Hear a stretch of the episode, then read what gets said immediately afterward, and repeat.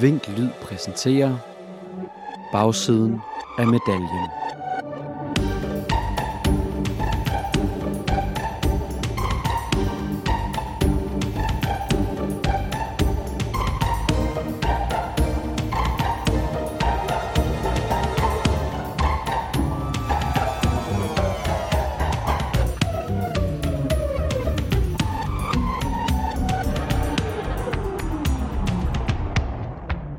Mit navn er Lasse Ørum Klinke, og det her, det er andet afsnit af Slavespor. Skal vi gå ind i gården, hvor der er lidt mere Ja, det fredeligt? gør det, vi skal det. Igennem de store jerngitre. Ja. Det er de oprindelige gitre, der står stadigvæk her. Det er de oprindelige. Ja. Hvordan kan det være, at man lavede gitre, ved du det?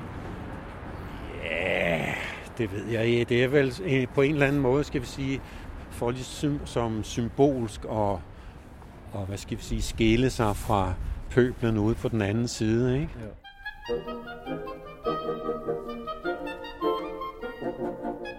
Jeg går rundt med historiker Erik Gøbel ind i den del af det indre København, der officielt hedder Frederiksstaden.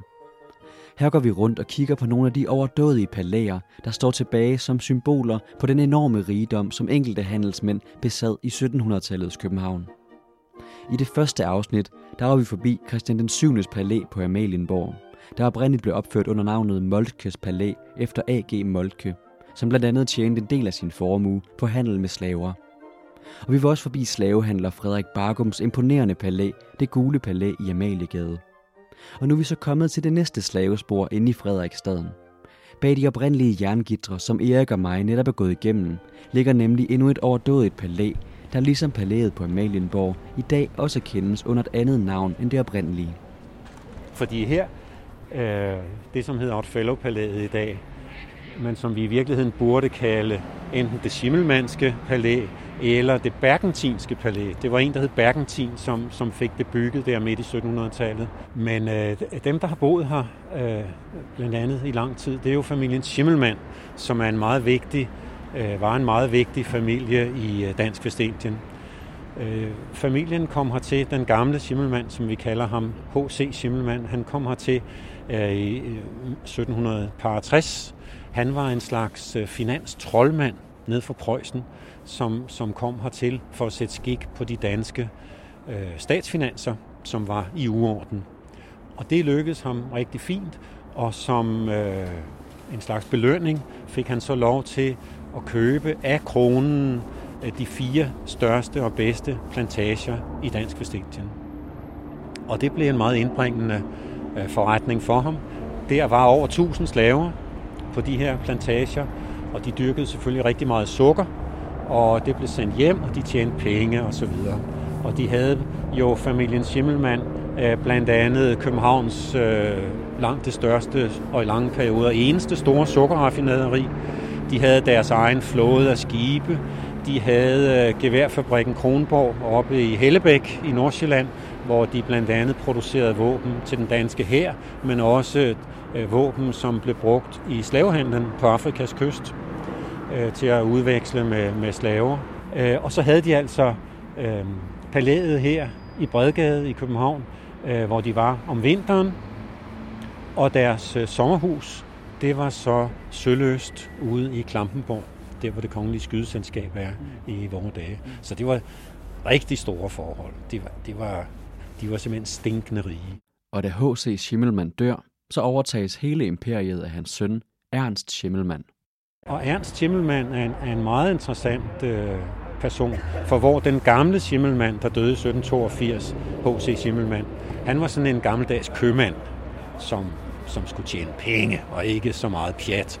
Men hans søn Ernst, han var jo han var født i 1747, han var under indtryk af de nye tider, oplysningstiden og så videre og så videre. Han var på dannelsesrejse rundt i Europa og var meget optaget af de nye tanker om øh, frihed og lighed og broderskab og sådan noget. Altså til en vis grad i hvert fald. Han var jo han var aristokrat og velhavende og alt det der. Men han og i høj grad også hans øh, hustru Charlotte begyndte at tale om det her med slaverne, de havde på deres vestindiske plantager. De havde det jo ikke så godt. om ikke man kunne gøre noget for dem, så de fik det bedre. Altså, de, de talte ikke om at afskaffe slaveriet. Det var, det var for vildt på den tid. Men altså forbedre slavernes vilkår. For de elendige forhold, man havde som slave på de dansk-vestindiske øer, kostede selvfølgelig mange af dem livet. Og derfor var plantageejerne afhængige af de store skibslaster med ny arbejdskraft fra Afrika, for at det hele kunne løbe rundt.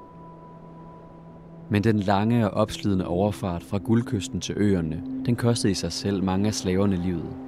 Transporterne over Atlanten foregik jo under de her redselsfulde forhold, hvor omkring 20 procent af dem døde undervejs over, og dem, der nåede over i live, var jo halvdøde, når de kom i land. Så det var et kolossalt spild af menneskeliv, også blandt de dansk-norske søfolk, der sejlede på skibene. Så det vil Simmelmann gerne se, om ikke man kunne stoppe. Og hvis man skulle stoppe med at tilføre nye slaver fra Afrika, så skulle man altså sørge for, at slaverne i Vestindien havde det lidt bedre. Det prøvede man så at, at lave forskellige reformer, mere eller mindre vellykket. Men man var så overbevist om, at det skulle nok gå, så derfor så overtalte Schimmelmann øh, kongen til Christian den 7. til, at man ville stoppe med at hente slaver i Afrika. Og det besluttede man i 1792. Men for at kunne stoppe overfarten fra guldkysten til de dansk-vestindiske øer, var man nødt til at fylde slaveforsyningerne godt op inden. Så man havde en 10-års overgangsperiode, hvor man virkelig importerede rigtig mange slaver fra Afrika, for at få slavebestanden øh, så stor som muligt i Dansk Vestindien, og man manglede i høj grad kvinder, Øh, så kønsbalancen skulle altså være bedre, øh, fordi uden kvinder kunne der jo ikke fødes små nye babyer, og derfor så fik altså øh, øerne direkte økonomisk støtte fra staten til at importere så mange slaver som muligt, og især kvinder i den her overgangsperiode, indtil Danmark så stoppede i 1803 med at hente slaver i Afrika. Og det var Schimmelmann i meget, meget høj grad primus motor i det projekt der. Det må man sige. Selvom han altså selv ejede øh, de der godt og vel tusind slaver i dansk estet. Ja, så det var lidt en dobbeltrolle. Ja, han havde lidt en dobbeltrolle, det kan man godt sige. Mm.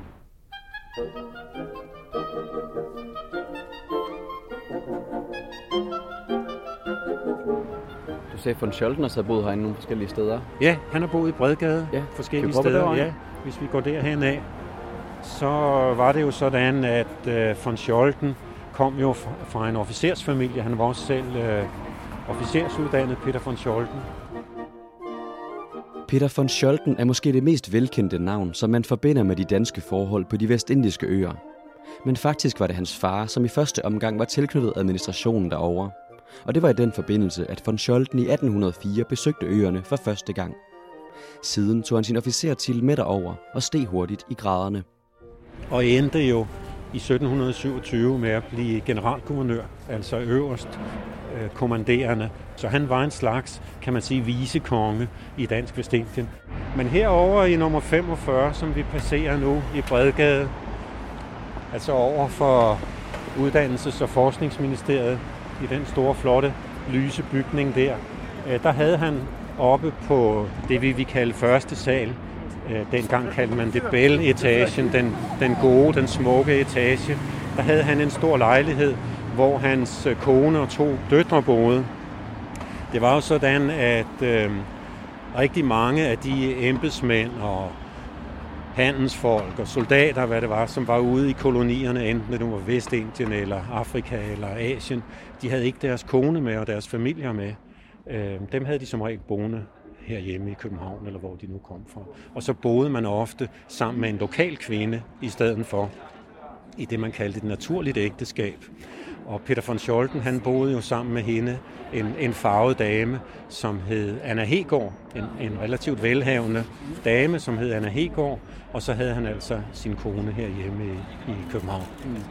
Peter von Scholten er manden, der har fået æren for at have frigivet slaverne på de dansk-vestindiske øer. For i 1848 havde en del andre lande, der havde kolonier i området, allerede ophævet slaveriet. Heriblandt England. Og det begyndte at kunne mærkes hos slaverne på de danske øer. I øh, sommeren 1848 var, der, var, var slaverne på de danske øer blevet så utilfredse med deres forhold og med at være slaver, når de nu vidste, at på alle naboøerne var slaverne blevet frigivet. Så der udviklede sig et oprør, eller det ulmede i hvert fald meget voldsomt, og øh, det endte med, at situationen var ved at komme helt ud af kontrol, og Peter von Scholten øh, erklærede så simpelthen slaveriet for afskaffet med øjeblikkelig virkning den 3. juli 1848.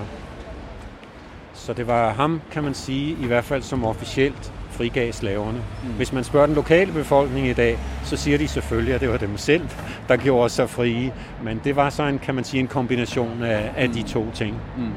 Han tog ligesom æren i opløbet. Ja, det kan man sige. Ja, ja. ja.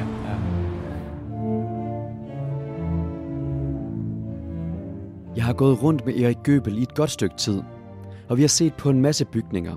Også flere, end der var tid til at fortælle om i den her podcast. Og fælles for dem alle har været, at jeg ikke har kendt særlig meget til historien overhovedet på forhånd.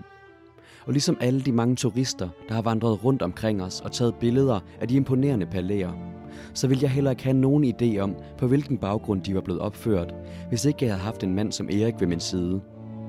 For det er ikke ligefrem noget, vi går og skilter med, at nogle af de allerflotteste bygninger, vi har her i landet, er bygget for penge, der er tjent med en lidt dårlig smag i munden. Men hvad tænker du egentlig om, fordi nu har vi rundt og set nogle af palæerne, det gule palæ og det sjønlandske her osv. Ja. Hvad tænker du sådan om, om, om, om sådan den fælles historie, vi har, vi har, og hvordan vi erindrer det her? Altså, der er ikke nogen mindesmærker for eksempel, eller noget som helst. Hvad, hvad tænker du om det? Ja, det kan man godt øh, diskutere og fundere over, hvorfor, hvorfor det er på den måde. For det er jo, kan man sige, øh, historiske mindesmærker, de her palæer for eksempel, som vi nu øh, har gået rundt og kigget på. Øh, og, og der kan man jo godt undre sig lidt over, at, at man ikke mere funderer over, hvem har bygget dem, og hvordan har de fået pengene, og alt det der. Vi er gået ned i Nyhavn, som er endestationen for vores rundtur. For paradoxalt nok er det her, midt i det mest tætpakkede turistmøller, at et af de eneste monumenter over vores historiske bånd til de vestindiske øer kan findes. Men det er så lille og godt gemt væk, at man skal vide, at det er der, før man kan finde det. Skal se, om ikke det er her, den står. Den lille mand.